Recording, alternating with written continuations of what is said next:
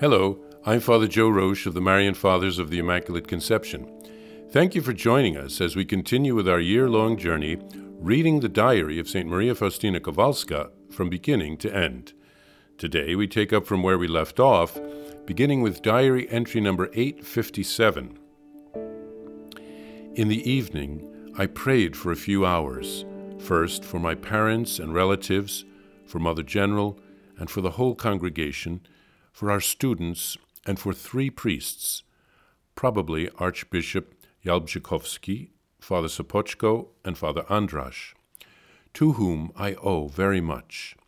I ran the length and breadth of the whole world and thanked the unfathomable mercy of God for all the graces granted to people, and I begged pardon for everything by which they have offended him. During Vespers, I saw the Lord Jesus, who looked sweetly and profoundly into my soul. My daughter, have patience, it won't be long now.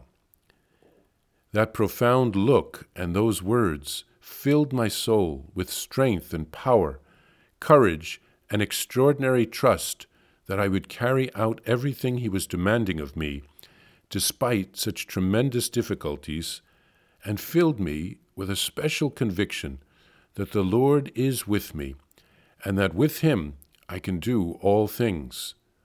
All the powers on earth and in hell are as nothing to me. Everything must fall before the power of his name. I entrust everything into your hands, O my Lord and God, sole commander of my soul. Direct me according to your eternal desires. Jesus, Mary, and Joseph, Krakow, Pradnik, January 1st, 1937. Jesus, I trust in you. Today, at midnight, I bid goodbye to the old year 1936 and welcomed the year 1937. It was with fear and trembling that, in this first hour of the year, I faced this new period of time. Merciful Jesus, with you I go boldly and courageously into conflicts and battles.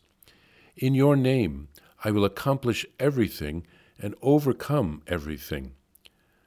My God, infinite goodness, I beg of you, let your infinite mercy accompany me always and in all things. As I enter this year, fear of life overwhelms me, but Jesus brings me out of this fear and lets me know what great glory this work of mercy will bring him. There are times in life when the soul finds comfort only in profound prayer. Would that souls knew how to persevere in prayer at such times. This is very important. Jesus, Mary, and Joseph, Jesus, I trust in you. Resolutions for the year 1937. Day 1, Month 1. Particular examen remains the same, namely, to unite myself with the merciful Christ, that is, what would Christ do in such and such a case, and, in spirit, to embrace the whole world, especially Russia and Spain. General resolutions 1. Strict observance of silence interior silence. 2. To see the image of God in every sister. All love of neighbor must flow from this motive. 3. To do the will of God faithfully at every moment of my life and to live by this. 4. To give a faithful account of everything to the spiritual director and not to undertake anything of importance without a clear understanding with Him. I shall try to clearly lay bare to Him the most secret depths of my soul, bearing in mind that I am dealing with God Himself and that His representative is just a human being, and so I must pray daily that He be given light. At the end of the year, Faustina also prayed for her parents, her family, a number of other people, She also asked pardon from God on behalf of all people in the world who, for any way, have offended God. All of us should do that, but unfortunately, not everyone does. During Vespers, Jesus reassured Faustina that he would come for her soon.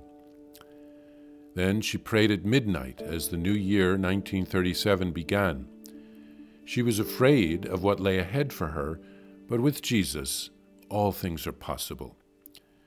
She wrote of the comfort that she found in profound prayer, and she lamented that more people, uh, if only more people could discover this refuge, this way of, of being with the Lord and finding comfort with Him.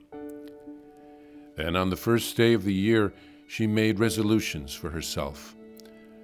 This is why she became a saint. She didn't live her life haphazardly, there was a spiritual plan. St. Faustina had a plan for her particular examina- examination of conscience, what to work on in her spiritual growth. She thought about how Christ would handle particular situations that she herself had to face and she had a plan for what to pray for in the world. At that time, she was praying especially for Russia and Spain because of the political situations there. Then she listed some general resolutions involving silence, seeking to see God's image in each sister, seeking to always do God's will, and seeking to be honest and open with her spiritual director. And she also knows that she must pray so that God will enlighten her spiritual director.